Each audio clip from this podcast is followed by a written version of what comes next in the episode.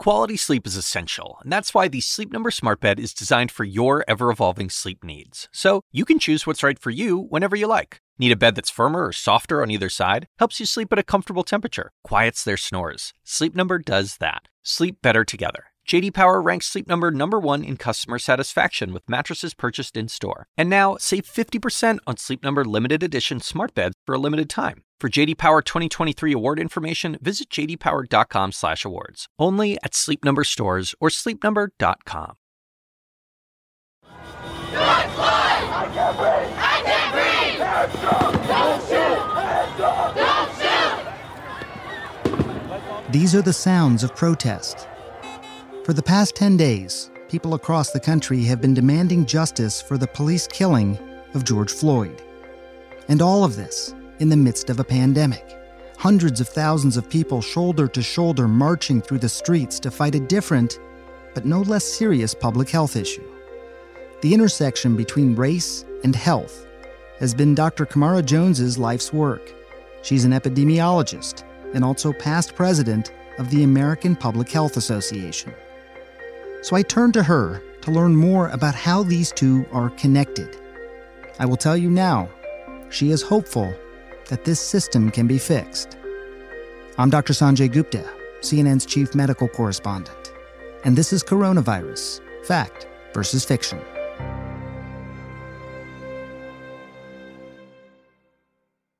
You know, the news cycle is, is fast, and, you know, we, we, uh, every, everything feels like it has to be in these sound bites. But I just want to just want to dialogue with you a little bit, and maybe maybe just start off by asking you, just how are you doing mentally, emotionally? Right. Well, I'm I have a slow seething rage. um, and I'm wondering what in my toolbox, which tools that are in my personal toolbox I should be taking out um, to use in this moment. So I'm using some of them, but I think I need to use maybe one or two more. We're really at a huge crossroad. And so everybody recognizes, okay, this is the time for me to bring my energy um, into this and hopefully push us in the right direction. This is your life's work, and we're going to talk about this inflection point between the the pandemic and and and the protest, just from from a health standpoint. But just now, does now feel different to you? I, I mean, you, you look over the last, just look over the last few years, but then you can go back sixty years. You know, D- does it feel different this time, doctor? Right, it does. This is my life's work. My life's work has been on naming, measuring, and addressing the impacts of racism on the health and well-being of the nation. And well, first of all, let me say what racism is. Racism is a system of structuring opportunity and of assigning value based on the social interpretation of how one looks, which is what we call race, that unfairly disadvantages some individuals and communities but every unfair disadvantage has its reciprocal unfair advantage. So it also unfairly advantages other individuals and communities. The national awakening to racism first with the unexpected disproportionate impact of COVID-19 first on Black Americans and Black and Brown Americans and Black, Brown, Native Americans. And now you're talking about Pacific Islanders in California. But the way that COVID-19 uncovered structural racism. So that was, um, not the first time that that's happened in the nation happened with Hurricane Katrina, happened with the poisoning of the Flint water supply. And now with the murder, the cold, unfeeling with people around you condoning it, murder of George Floyd, which is on tape, that has awakened another whole group of people about racism. This awakening, though, I know is not a permanent awakening unless hmm. we make it so right now you do have people who are protesting for all the reasons that we're talking about. And we are in the middle of a pandemic, which means a contagious virus is circumnavigating the whole globe. If one thing we've been told is to try and keep your distance, you know, try and reduce the spread. And so you have both of these things happening at the same time. There's no one better, maybe in the world, to ask than you about this. What do you tell people? So I think that we have to protest. And if you are lucky enough to have an N95 mask, that can also protect you. Or if you have a two layer mask or a mask that has a lining and then you can cut some coffee filter or something and put that in between the lining and the other part of the mask that can protect you as well as protecting other people. Maybe you can uh, get a face shield. Um, but I think that that we have to signal for all to see that that things are not okay right now. Things are very much not okay. Um, and then it's about risk reduction. If you can stay six feet from other people, that's fine. If you're going to be chanting and shouting, then you need to make sure you have your mask on to protect others and hopefully be surrounded by other people who are also wearing their masks. Outside is better than inside. With the sun shining is a little bit better. Outside is better than inside because of the wind, you know, mm. kind of dispersing stuff. And I pray that people, that a lot of people won't get sick, but if they do, it's not for a frivolous thing. It's almost like walking into a war with the best armor that you can put on, recognizing that you are in a war and that you are taking on the risk of being in this war. But it's better than letting the opposing forces silence you and smother you and kill you one by one we cannot be afraid to use that community action to push into a more just society. We have the possibility right now.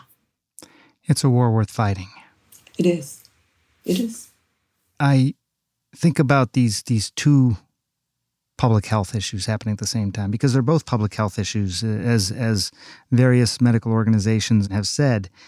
Uh, racism police brutality, and then obviously this coronavirus pandemic.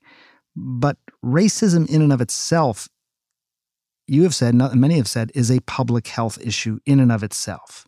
Is it fixable? Is this a fixable problem? Yes. It's fixable. It's going to take it's going to take intent. It's not fixable in a casual way. It's fixable by involving the people who are adversely impacted in decision making by tapping into their knowledge and wisdom and lived experience and valuing their input. But whenever I am trying to identify levers for intervention, I take that question with me. So we could say, how is racism operating here in my child's school or in my job or at the mm-hmm. CDC or at CNN or in the United States or in my city or anywhere? right?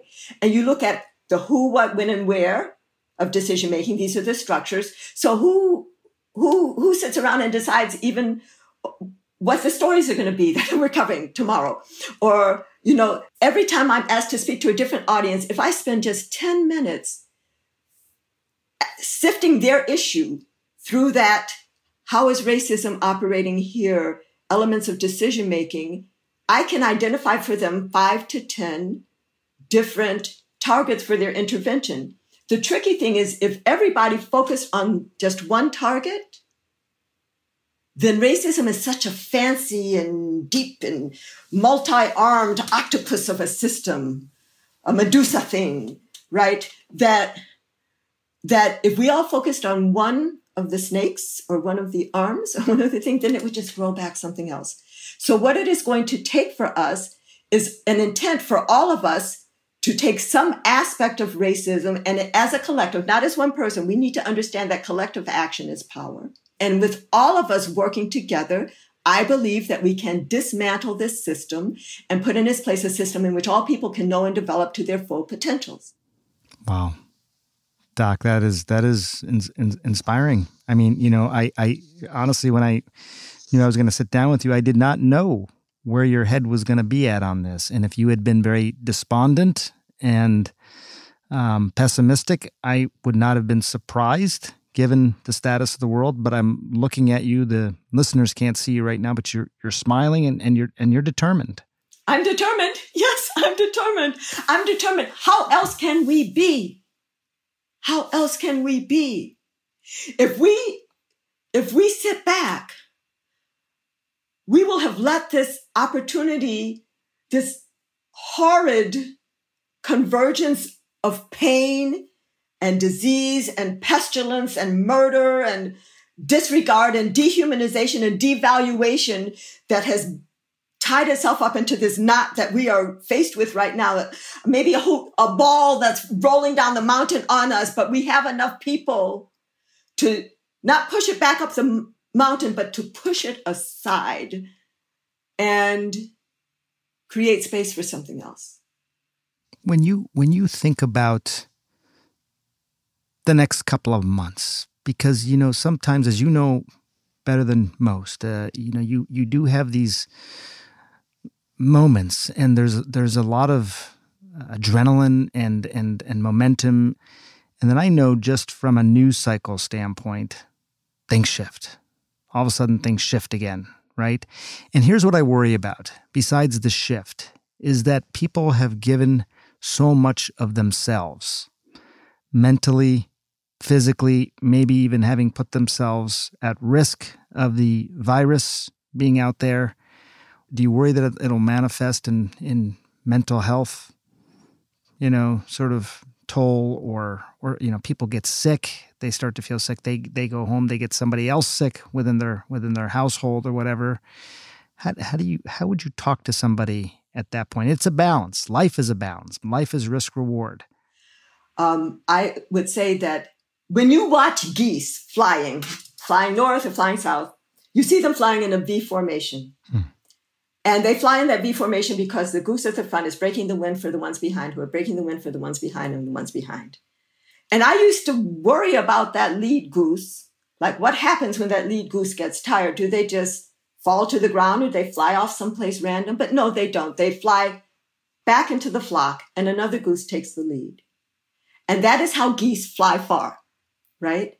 So what we need to do is we need to either find or create our flock. We need to decide in which direction are we traveling, and then we need to take turns in terms of leadership. So even if you feel tired, hang with the flock. They will break the wind for you for a while, but don't fall off somewhere. Don't let the flock get um, smaller or sad or despondent. They need you there, even in the back. And then it'll be your turn to take the lead again. And if we can share that leadership and but we can stay together in community and if we can agree on the direction we're going, I think that we can get someplace. I really do. I really do. I'm not just sort of thinking it. I really do. Dr. Camara Jones, um, I will treasure these conversations. Thank you. I learn something from you each time, and, and I don't say that lightly. I really mean it. So thank you. Like Dr. Jones says, we are facing systemic racial problems, not just in society, but in public health as well. Yes, it's an uphill battle, but it's one worth fighting. If you are weighing the health risks of taking to the streets during a pandemic, do remember to wear your mask and wash your hands frequently. Avoid vulnerable friends and family afterward. Be safe. If you have questions, you can record them as a voice memo and email them to asksanjay at cnn.com. We might include them in our next podcast. We'll be back Monday. Thanks for listening.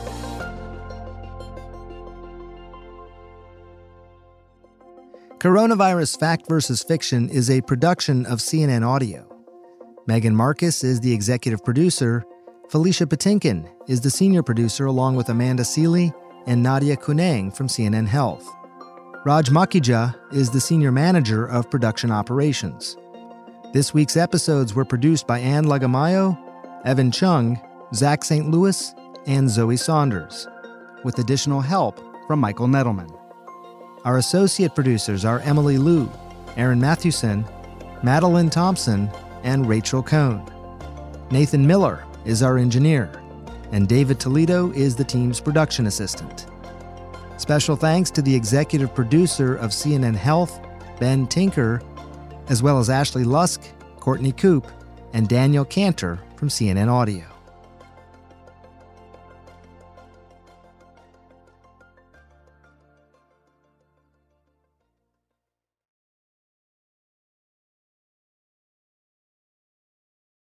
Quality sleep is essential, and that's why the Sleep Number Smart Bed is designed for your ever evolving sleep needs. So you can choose what's right for you whenever you like. Need a bed that's firmer or softer on either side? Helps you sleep at a comfortable temperature, quiets their snores. Sleep Number does that. Sleep better together. JD Power ranks Sleep Number number 1 in customer satisfaction with mattresses purchased in-store. And now, save 50% on Sleep Number limited edition smart beds for a limited time. For JD Power 2023 award information, visit jdpower.com/awards. Only at Sleep Number stores or sleepnumber.com.